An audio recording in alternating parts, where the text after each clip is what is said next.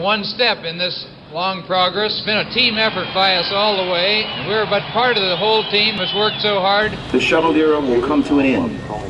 But they won't stop inspiring, and they won't stop being a part of the fabric of America. We choose to go to the moon.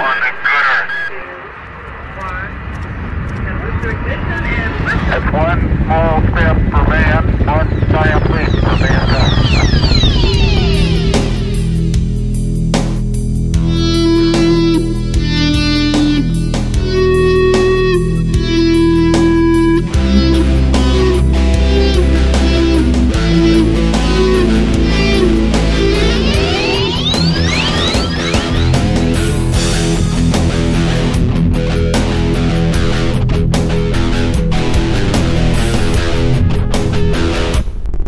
All right, and welcome everybody to another episode of the Talking Space podcast. This is Talking Space episode 408 for the week of Monday, March 12th, 2012. I'm Sawyer Rosenstein, and joining me tonight is Gene Mikulka. Welcome, Gene. Hey Sawyer, how you doing? I'm doing well, thank you, and welcome as well, Mark Ratterman. Uh, you could say no news is good news, but in my case, I'm living in the past. Well, if no news is good news, then this show is bad news because we got lots of good news to get to. So let's start things off with Gene and some news actually from today's recording date. Go ahead. Yeah, I'm not too sure this is good news or not, but apparently I'm looking at a a, a, uh article from uh, IT Wire dated today, Monday, March 12th, indicating that uh, the head of NASA, Charlie Bolden, is indicating that it looks like he's going to be looking at an extension of NASA going ahead to use the uh, the Russian Soyuz spacecraft into 2017 rather than 2016. Uh, once again, the reason cited by NASA is a budgetary constraint, and some and some members of Congress now are questioning how this money is going to be used. He went through essentially a little bit of a gauntlet last week uh, in front of both the House and Senate committees.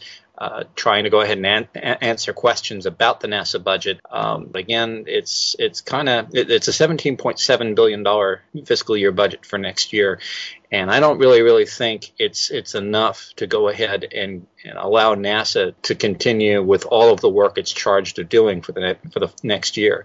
Uh, apparently, too, it looks like that um, we may be reallocating money, according to uh, an article I'm reading here again from the uh, Houston Chronicle uh, that was uh, dated sometime last week. But apparently, during the hearing, uh, Kay Bailey Hutchison heard that money was going to be moved from NASA's SLS Orion project over to, to the Commercial Crew Development Program, or CCDEV. And Senator Hutchison from uh, Texas was a little bit floored at that one and was really, really taking Bolden to task.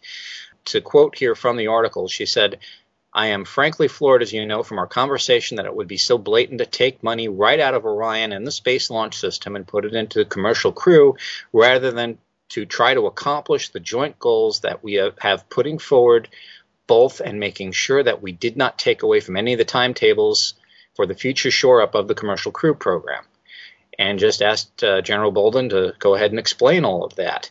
He basically said that, look, I'm going to, quote, I'm going to have to pay the Russians $450 million annually for every year I don't have an American capability to put humans in low Earth orbit. And he said, quote, you know, I don't want to do that, but uh, you and I have both agreed, but that's the price I have to pay, close quote. So again, uh, apparently what we're trying to do is bolster CCDev, trying to get that project really, really moving because that's the priority right now.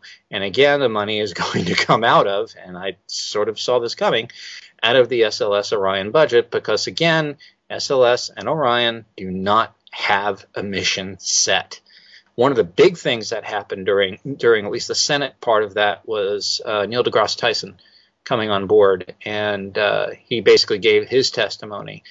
And uh, for anybody that missed that, I'm, I'm, hoping it's available somewhere out there. If, I'm sure if you look at that up on YouTube, you'll find it. But that testimony was just absolutely incredible. He basically said that, you know, again, NASA's an economic engine. We've been saying that here on this program uh, for the past two years, and I've been kind of sort of saying the same thing out there on Twitter and anybody else that I can grab my ear that, that I can hop on my soapbox on. But he said it far more elegantly, and he also gave the point too that. And when a nation allows itself to dream big, these dreams prevail in the citizens' ambitions. They energize the electorate. During the Apollo era, you didn't need government programs trying to convince people that doing science and engineering was good for the country. It was self evident. Again, a dynamic week on Capitol Hill, but wow, um, a lot to consider and a lot to think about out there. And the bad news being that it looks like we're going to be hitching the ride with, with the Russians out to 2017. It's uh, not not a good deal, not a good deal at all. All right, then continuing along, many of you tend to like to listen to us on your iPhones or iPods or devices similar to that. And if you own an iPhone, you probably have heard of the game Angry Birds. Well, there's a new edition coming out called Angry Birds Space. Now, Angry Birds Space is special because it actually uses space related physics in it relating to zero G, and that was actually designed in cooperation with people at NASA. As of 2011, it was the most popular game for the iPhone, as well as the actual game itself. Astronaut Don Pettit aboard the International Space Station gave a little physics demonstration, which we can link to, showing a little bit about the space related physics that will be seen in the game. So, what do you guys think? Interesting that they're asking NASA, or just a really good marketing ploy? I don't know if it's marketing, Sawyer. I think it's more of an outreach mechanism for NASA too, trying to go ahead and and getting its, if anything, getting its brand out there to uh, to folks that normally may not really really care. So uh, again, it's a it's a wonderful wonderful tool to go ahead and try to get some space goodness out there. I think. I should add this in now. For those who do not know what Angry Birds is, it's a game available for almost all mobile platforms as well as Google Chrome. And what you can do is you are a bunch of birds. It's an army of different birds that have different specialties that go along with them. The goal is to fling them into other objects and using the physics that go along with it, destroy green pigs for points inside. And that's the basic gist of it. And this game will have six new birds as well to go along with it. And it, it's an interesting, fun game. I suggest if you have not played it to go ahead and give it a try. And if you lose multiple hours of your life because of it, I apologize. The fact that they're teaming up with NASA personally and that they're using actual physics rather than just made up physics, that they're using, that they actually went to NASA to figure out how they can make it as realistic as possible, I think that's going to make the game even more entertaining, if not all the more frustrating. I believe there's still one more person here lined up with the story. Mark, what do you have for us? Well, as long as we're talking about the weather. Oh no, wait a minute. That was uh, that was two weeks ago. But uh, I thought I'd give a little update on interesting stuff, at least to me, because there's so much of this in the uh, in the NASA mission list. They launched a satellite a while back called the NPP, which stands for National Polar Orbiting Partnership Satellite. It has since been named the Suomi NPP, and its purpose is to make global environmental observations. The Suomi NPP mission elapsed time has been 136, going on 137 days as we record here. And to me, it's an interesting device in that it has so many types of observations that it can make. They have five different instruments. They're going to be looking at uh, both atmospheric ozone and aerosols. They're going to look at sea and land surface temperatures. They're going to monitor sea ice, land ice, and glaciers around the world. And this is going to continue observations that NOAA has been making for us from satellite observation for quite a number of years. It continues that work. It's also the first of a new generation of, of orbiting satellites. Just one of the uh, one of the observations that I mentioned is the ozone measurement, and it continues 30 years of ozone data that uh, that we have on record. Now, I hate to say it, I know that sometimes you hear information that talks about the temperature is a tenth of a degree up, or you know these these small seemingly changes that are referenced over the past several decades. And one of the things that I have trouble with is that weather is a constantly changing phenomena. Um, the best predictions don't really nail it down until you get to within sometimes 24 hours and even less for a, for a good prediction. And I think when we look backwards, that, that even with the best of science, I think we're possibly doing quite a bit of guesswork. But the ozone mapper, nonetheless, 30 years is nothing to sneeze at, and it does look at the ozone layer, the changes to it, and I saw a reference to the fact that with uh, recovery from a couple of decades ago and changes that they may get back to the improved ozone levels by the year 2070.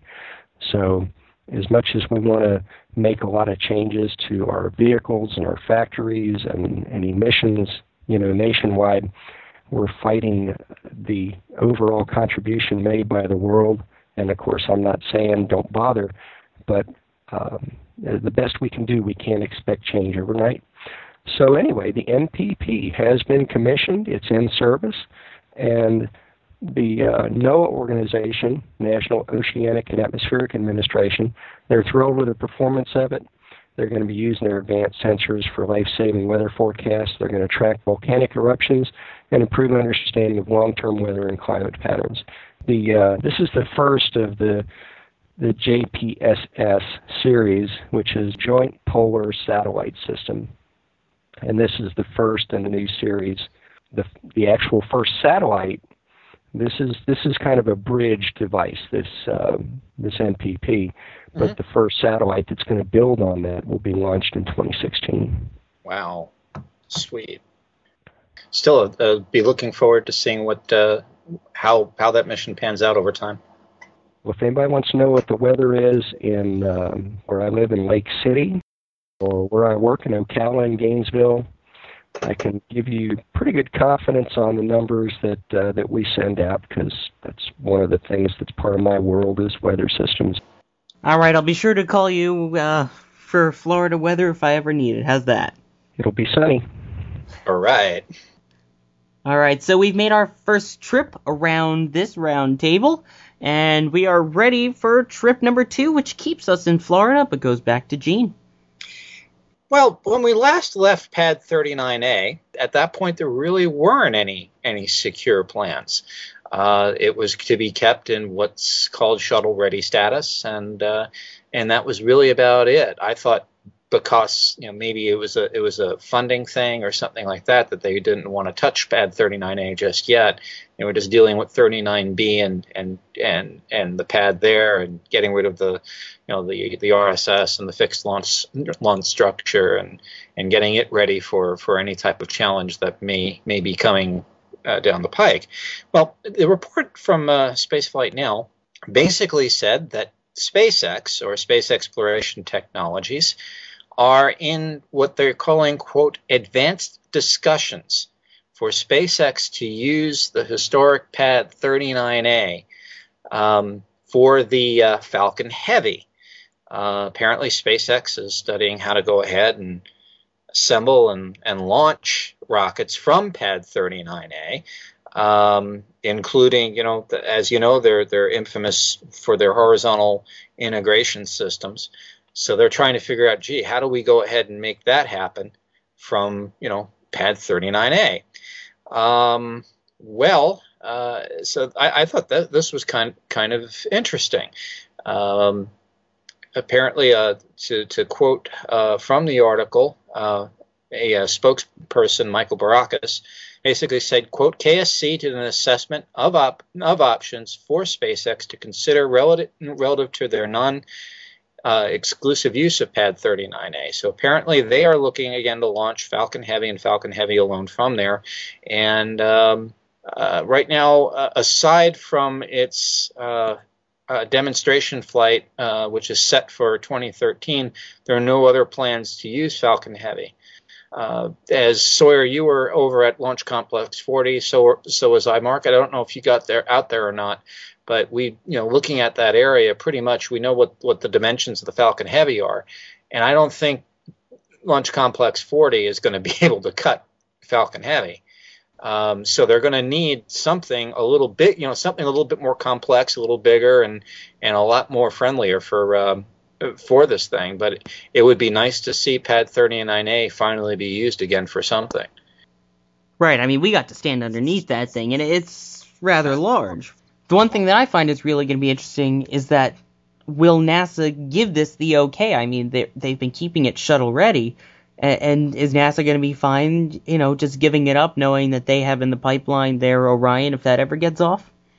Well, they may have to figure out a way for 39A, 39A to. Um, I'm thinking, you know, the only thing I'm I am thinking right now, what they would have to do with 39A is do the same thing that they did with Pad 39B, which is basically go to the clean pad implementation.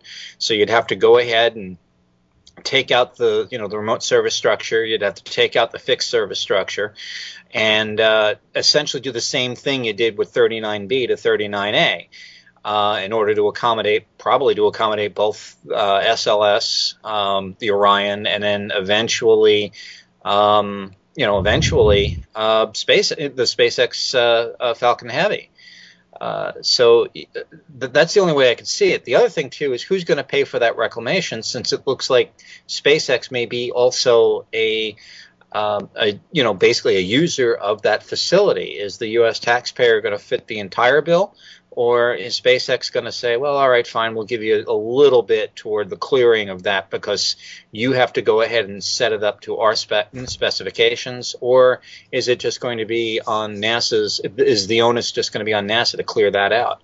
So it's going to be interesting to see what happens to 39A if SpaceX says, yeah, we could do that, but can they do it with the existing, um, the existing tower? Good question. Don't know as well, does that also mean that they'll have access to the VAB? I would think so. I mean, the, the article basically said that the, there are sections of the vehicle assembly building that are going to be available to any of the commercial folks that want it. Um, I understand too that Boeing is going to have one of the uh, OPFs, the orbiter processing facilities, for um, uh, setting up its CST 100 once it starts getting uh, you know its operations going. So um, yeah, I would figure that, that that SpaceX would be allowed to use the vehicle assembly building if they so want it. However, again, you have to remember too that's kind of the vehicle assembly building is, is really kind of not their style, if you will. Uh, they have a tendency to go ahead and put everything together horizontally and then kind of kind of put it put it up the same way the Russians do. Um, we have a tendency to build things up um, or at least you know the the the, stat, the shuttle stack was that way. The Saturn V was that way. So I don't know, but I'm uh, I'm sure that there's going to be a section if they want it uh, available um, for uh, for integration. And from a discussion that I had with uh, one of the press site folks last year, uh, there's a lot of the infrastructure that's for rent. Uh, the shuttle landing facility, the VAB, the pads, the uh, SRB assembly and refurbishment facility. The ARF, I believe, is the term they came up with for it, and some other things that I'm drawing a blank on. So, you know, it is something you have to pay for. And if anybody thinks, oh, well, we'll get so and so to pay for it, uh, sorry. I still don't think we can call this commercial space enterprise anything other than still a government uh, funded enterprise. So if SpaceX pays for it, yeah, they're going to pay for it, but it's going to be through NASA money, NASA contracts, and in that respect, I don't know that it's much different than everything we've had for decades.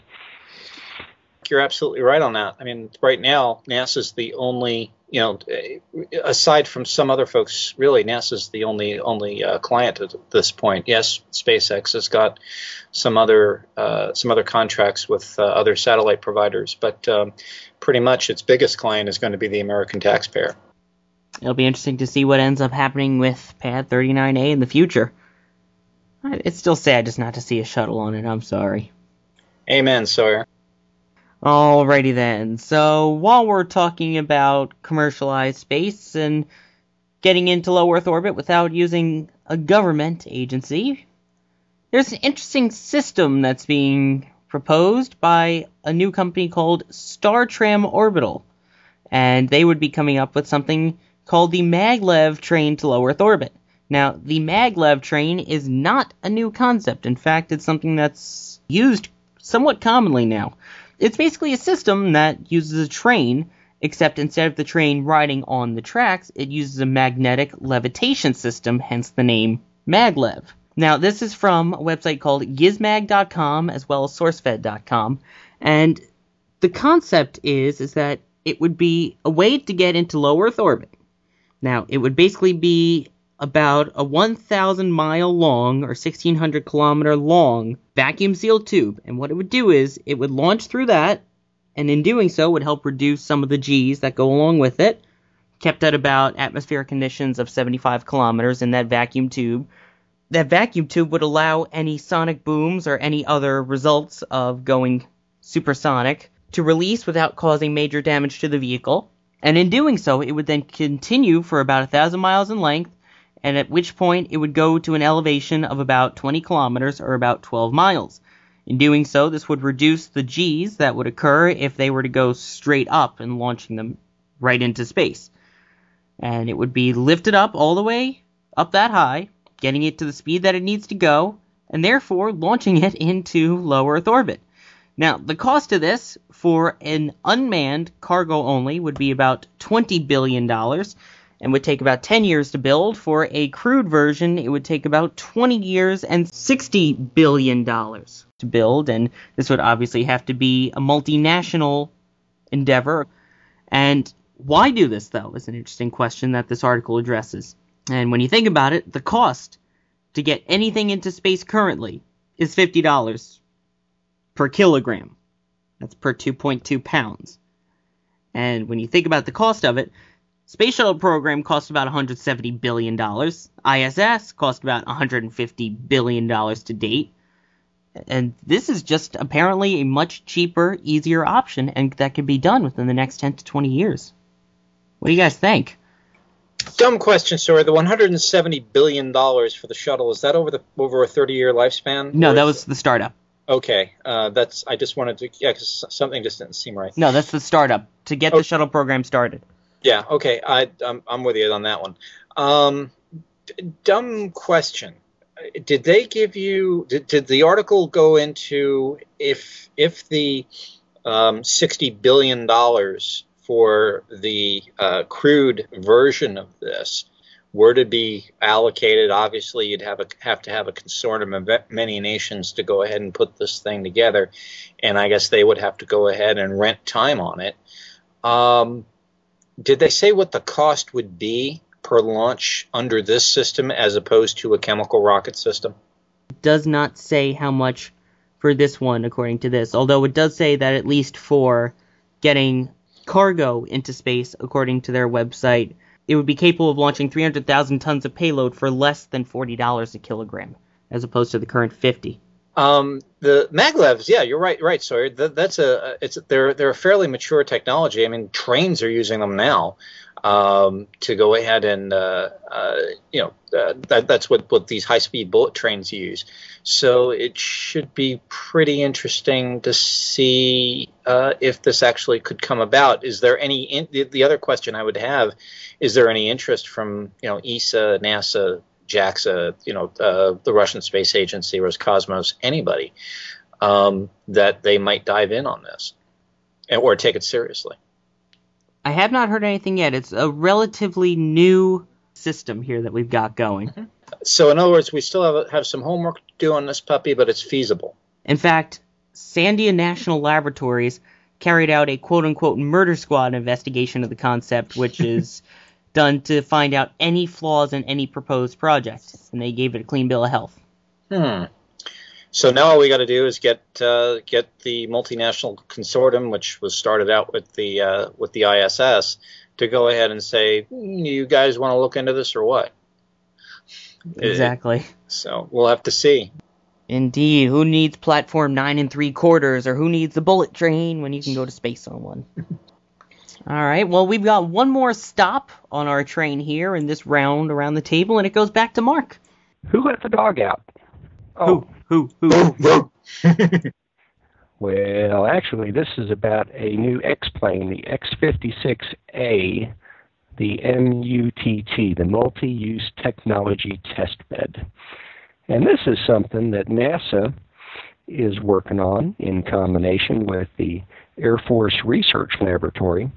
And what they've got coming down the pike for us is a, uh, a very unique X type uh, aircraft. The basics of it is for the Air Force long endurance reconnaissance, but also we've got some interest in commercial transports and, and things that can be done to save, imagine that, save gas by having a lighter aircraft structure, more efficient, less drag. Uh, but one of the concerns, from what I read here, and this is an aviationweek.com article by Guy Norris last month, actually, more of me living in the past. But uh, it says here that a freshman aerodynamics student knows that some designs are potentially prone to a phenomenon called flutter and that's the if anybody's ever been on a plane and looked out the window at the wing and maybe some turbulent flight and rough weather and uh, and seen the the wing of the aircraft moving it can be a little unsettling because you wonder how strong is all of this? Well it's plenty strong in the case of commercial aircraft and for that matter general aviation and certainly military. But how do you how do you find out where that point of no return is? Well, this multi-use technology test bed is going to be a kind of a if you think of some of Burt Rutan's aircraft from from the years in the past, the Long-EZ and the VariEze, it looks like a wing with a fuselage kind of sticking forward from it and two winglets. It's not the conventional fuselage with the wing mid body and then the tail with the rudder and elevators. It's is very unlike that. But uh, the, the picture that I see is of a small aircraft. It's got a 28 foot wingspan. This is being worked on at uh, Dryden's Flight Research Facility. When it's turned over to uh, and starts flying, they expect it to be delivered in late April. It'll start flights in uh, July and continue through September. They're talking about a 25 hour flight test effort with the Air Force as part of their program and then NASA gets involved with it, and they start looking at, at more, I guess you'd say, more of common interest type aviation aspects. This aircraft is made that the wings can be replaced. And furthermore, it's made so that if they have problems, for instance, if you have a wing fail in flight, what happens? Well, there goes your X test aircraft. Not so in this one. What they're going to have on it is a ballistic parachute that's uh, similar to what's used on a Cirrus SR-22. I guess some of those aircraft have this, where a pilot can get into trouble and, and, and can pull the handle and fire a parachute at the uh, aircraft and actually land the aircraft safely by parachute. A survivable type scenario that you know where a pilot would be fearing for his life and possibility of of um, putting a hole in the dirt down below. Well, this this Mutt X56 is going to have the same ballistic parachute system. It's a turbojet uh, powered aircraft, and the wing is made to be replaced. And they're going to have different types of wings. They're going to have stiff wings. They're going to have more flexible sets, and so they're going to do some interesting research on it, and it'll give NASA some good value, some good parameters to to give back to the commercial aviation to the designers to uh, to show them hey, here's some things that, that might help you out in saving gas, decreasing weight, and making a next generation of uh, transport aircraft for the for the world. So, Mark, this this thing's going to have a you know, or it, it, it's it's also going to have this this this parachute test because I've seen that in use, or, or I've seen it tested on on on NASA television, uh, the parachute system, where they take a conventional, you know, commercial, you know, private aircraft, you know, about maybe a two-seater, and I've seen this thing, you know, with the parachute unfurled and it just kind of sort of floating, floating down. And I'm just thinking, you know, if if that was more and more in use, uh, how safe, you know, safer would uh, you know private aviation be? That could be a definite help, and and this is a small small aircraft. It's a, a UAV type test test bed. It's a 28 foot wingspan. The gross takeoff weight of the X56 is 480 pounds. So, you know, this is definitely manageable and recoverable by parachute. Um, that's something to be interesting to see, but I I don't remember hearing about it anything other than a small, maybe a two seat or four seat aircraft. I'm not sure what the application for that would be, you know, beyond that, but it's uh, interesting to keep in mind that has a lot going on. There, we talked about the weather a bit ago, and here we are looking at at new designs for, for aircraft. We seem to be hitting all your specialties, right, Mark? Weather and aircraft. Give me a chance to talk, I'll come up with something. and you never fail. Don't worry about that. All right, let's see. That was round one. Then we did round two, which means we're on our final round. And once again, it goes back to Gene. This is a little issue that we've talked about on this program a couple times. We've had uh, uh, an expert uh, on the program uh, talking about this particular subject, and that is uh, space debris and space debris mitigation. Uh, just this last, just this past Monday, uh, Lockheed Martin they are have a uh, a contract with the uh, the U.S. Air Force. Um, it's an 18 month, 107 million dollar contract awarded by uh, by the Air Force back in uh, uh, 2011, and I'm looking at the directly looking at the Lockheed Martin website here.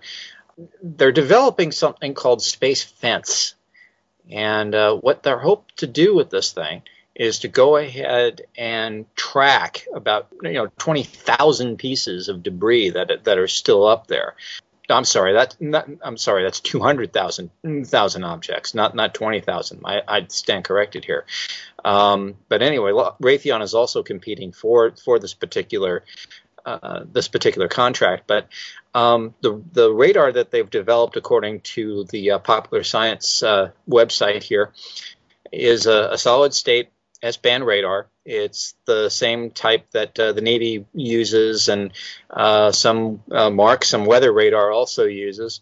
Um, it's according to uh, popular mm, popular science here. Its wavelength frequency can detect much smaller objects than current than any current space debris tracking, and apparently this system can go ahead and monitor uh, 20,000. There's my number: 20,000 of the 100 million or so objects in orbit uh, that it and it can't see anything smaller than about 11, 11, inches in diameter. That's something that they're still trying trying to get o- get over the hurdle of. But um, there's there's plenty of and there's plenty of orbital debris a heck of a lot smaller than that, um, especially after accidental collisions and and of course we have the Chinese that deliberately uh, hit one of their defunct weather satellites with a missile and you know threw all that other stuff out out of there. Um, but uh, this is just again another step in uh, in trying to uh, be more and more aware of the situation in low Earth orbit. Uh, it again, space debris has threatened the International Space Station a few times and will continue to do so during its lifetime. Uh, and again, that's something that we've got to go ahead and take a look at it and watch over. Uh, that you know, uh, space situational awareness is part of all that, and we've got to go ahead and just make sure that um, you know our satellites and and uh, you know again satellites like the one Mark you mentioned will not be endangered by any uh, piece of, of, debris out there. So again, this is a step in the right direction, and uh, hopefully uh, the, Lockheed Martin plan works, and and Raytheon of course will be bringing their system up to bear. And we'll see which, which company wins, but uh, Space Fence looks like it's uh, just one step closer to reality. Alright, it comes back to me then. And while we're talking about reclaiming parts, let's go back to the days of Mercury, Gemini, and Apollo. And we've talked about events similar to this before on this podcast. One in particular that we discussed was about NASA astronaut Edgar Mitchell, who had a camera and he was trying to sell it. And NASA said, wait a minute, wait a minute, that's ours, not yours, you can't sell it. In the end, he donated that to Smithsonian's National Air and Space Museum. But this, along with another previous incident involving a checklist from Apollo 13, brings up the interesting question of whose property is it? Is it NASA's property? or is it the astronauts' property? Well, there's legislation that's being proposed now that would actually allow Mercury, Gemini, and Apollo astronauts to maintain full ownership rights of personal items from their missions, such as checklists and other logs. Now, this bill is being introduced by Representative Ralph Hall from Texas, who is also the House Science, Space, and Technology Committee chairman, and the panel's top Democrat, Representative Eddie Johnson, as well, of Texas. That panel, by the way, oversees NASA. So this is really an interesting bill allowing people to keep this. This does not include moon rocks, I should add, but does include any personal items that they had, such as that camera. What do you guys think about this? Do you think that the astronauts should be allowed to keep their stuff, or is it NASA's property? Bravo! That's all I'm going to say. I, uh, the, the the story that you mentioned, Sawyer, was uh, about the uh, uh infamous uh, arithmetic uh, setup that uh, Jim Lovell had on board um, to try to figure out where their position was and so on, um, as far as getting the LEM started after after the accident. And I believe he wanted to auction that that thing off, and that was another thing that kind of sort of spurred this whole thing on. Um, NASA said, "Yeah, not so fast. Uh, who really owns that? The U.S. taxpayer or do you?" Well, you know, with all due respect, that was going to be burned up with Aquarius if it was just left behind. Um, I believe also Lovell, uh, in his book uh, Lost Moon, aka Apollo 13, said that he had taken the uh, uh, one of the control sticks from uh, from uh, Aquarius and and brought it with him. And again, that would have been burned up. So you know, and and again, who owns it? Does the U.S. taxpayer or he does? Well, we were going to burn it. So uh, you know, again, bravo. These are mementos. These are these are probably going to end up being family heirlooms or wind up in a museum somewhere for everybody to appreciate.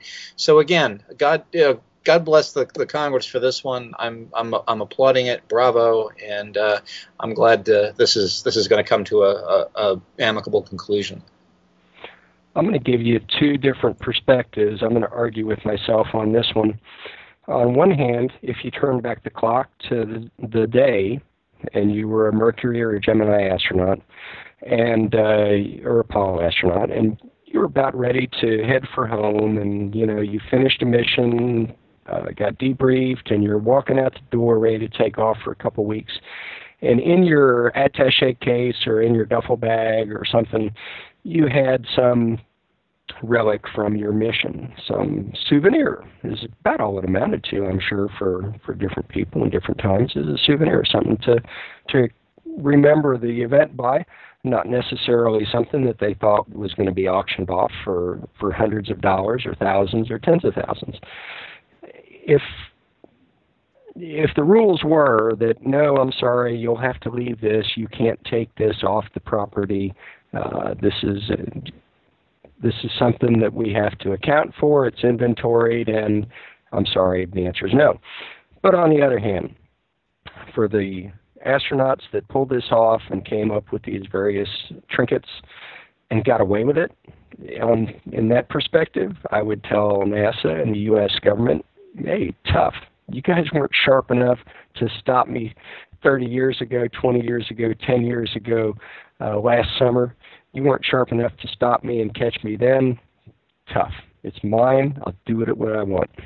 Which is right. Who knows? Exactly, because uh, most of these, again, are like you mentioned, Gene, just get passed down from family members, and others end up getting auctioned off for charity. So I personally have to side with the astronauts on this one. And in an article from the LA Times, it mentions that a NASA spokesperson, Bob Jacobs, said, quote, "We'll obviously support whatever comes out of the legislative process.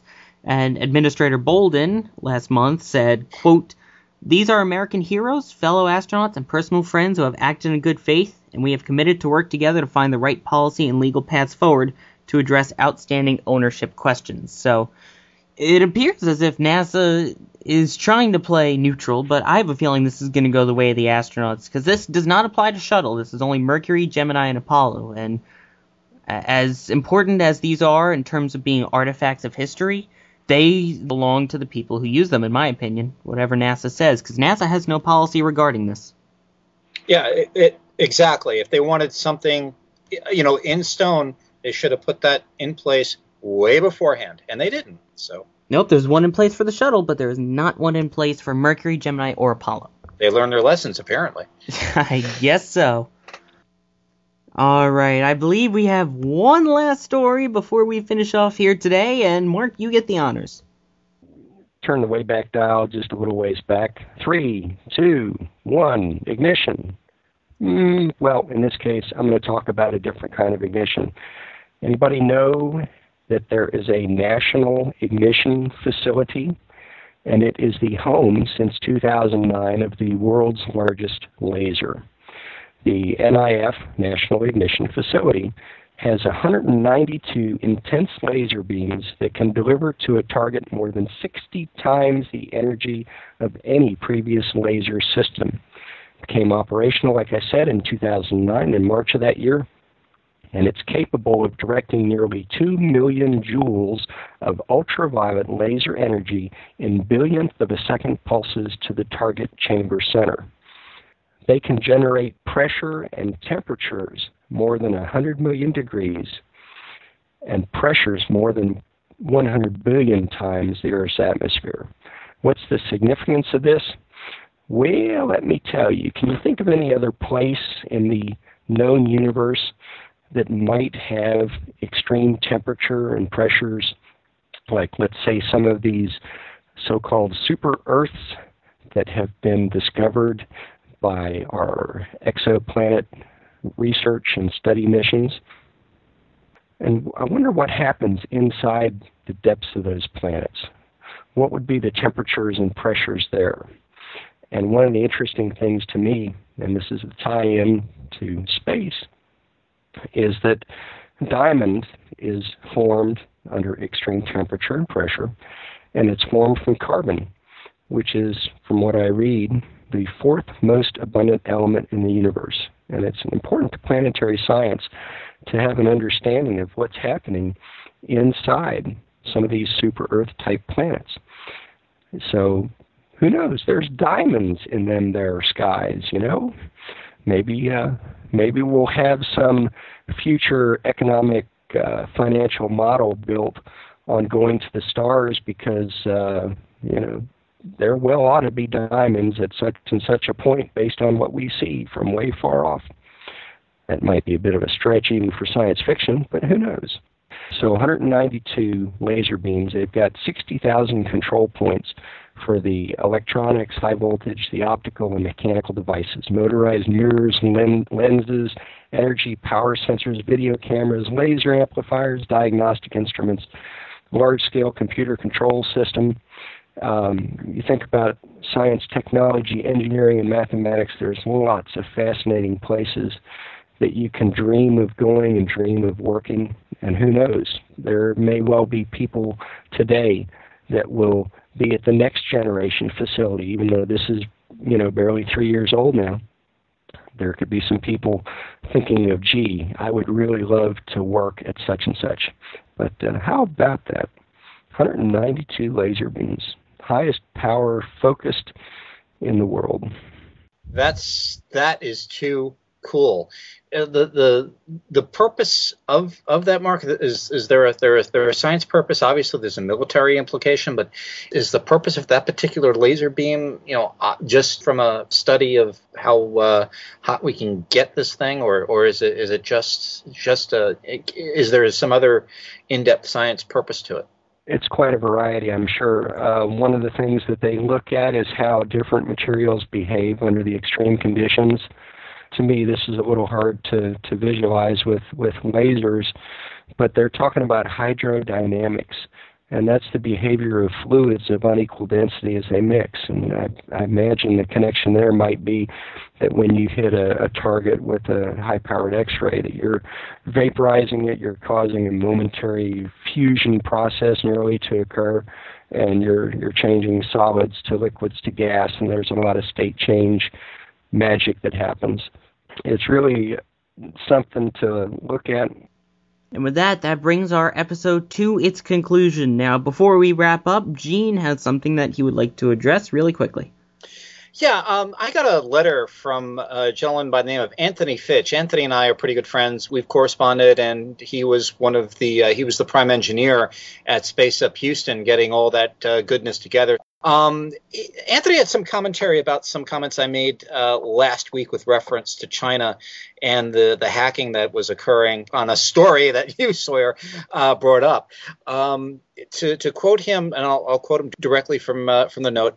Um, I just wanted to send you a comment about, about something you said on the latest episode of Talking Space when you mentioned that China needs to lay off off hacking NASA. I just wanted to let you know that it was possible, you know, or most likely it, it may have been somebody else. As I type this, I realize you could could have been kidding, but uh, I just thought I'd show, show you this. Just because an attack appears to originate from one place, the attacker could be in a completely different location. For example, even though that the attack could have appeared from China, it was it was doing that China was doing it, the attack could have been next door, door to the Jet Propulsion Laboratory. Many cyber attacks appearing uh, come, that come from China and Russia, but it's most likely because it's the highest concentration of infected computers are in those areas of the world. That could probably be largely attributed to poor economies. So people buy hacked, modified copies of Windows with vulnerabilities already mastered in, into the disk. I just want to give you a heads up, and then I could explain that in more detail if you want later. Thank you much. Um, Anthony, I, I, I I, yeah, I, I, know that that IPs can be spoofed, and yeah, that you know software can be copied. And again, who's doing the copying primarily, and who's doing the selling? And again, it's China. I mean, China again. There's a. I remember. Uh, I don't know. I don't exactly remember the article, but um, I do remember complaints about a, a, a a version of the Ford F-150 that China sort of counterfeited. Uh, there are other things that, that China has been doing that, uh, you know, again, due to counterfeiting and things like that. I don't want it to sound like I'm anti-China, but again, if some of these hacks are indeed coming from there, uh, and I, and it's due to IP spoofing, fine, I stand corrected. But I don't know if I am, you know, China again has got to stop with the counterfeiting. It's got to stop with with uh, with a lot of the economic warfare that they've been doing, um, and and I still consider it as such. Um, and uh, uh, I, I, I, I totally am, am with you on, on, on the spoofing. I used to be a systems administrator in another life, so I kind of sort of have an inkling or, or kind of remember how all that works. Yeah, Anthony, I'd love to go ahead and get into an in-depth discussion with you at some point with that. So uh, again, thanks for your note. Thanks for uh, letting me in on this. And uh, uh, we have a little bit of a difference of opinion, but that's okay. That's what we're here for. And again, thanks for sending me the note. I appreciate it. And again, I'd love to go more with you in depth on that. And I'll probably go ahead and walk away learning something. So thanks.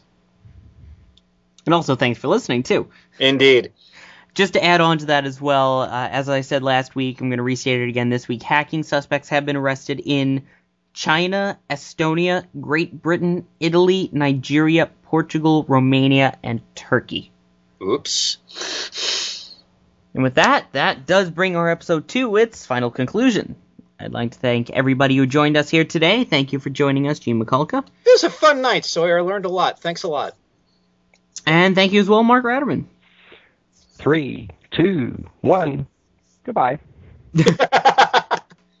Hang on, we're not there yet. First, we need to say that we'd like to thank everybody here who listened, and as always, have a great day, night, evening, or whatever it may be, where you are.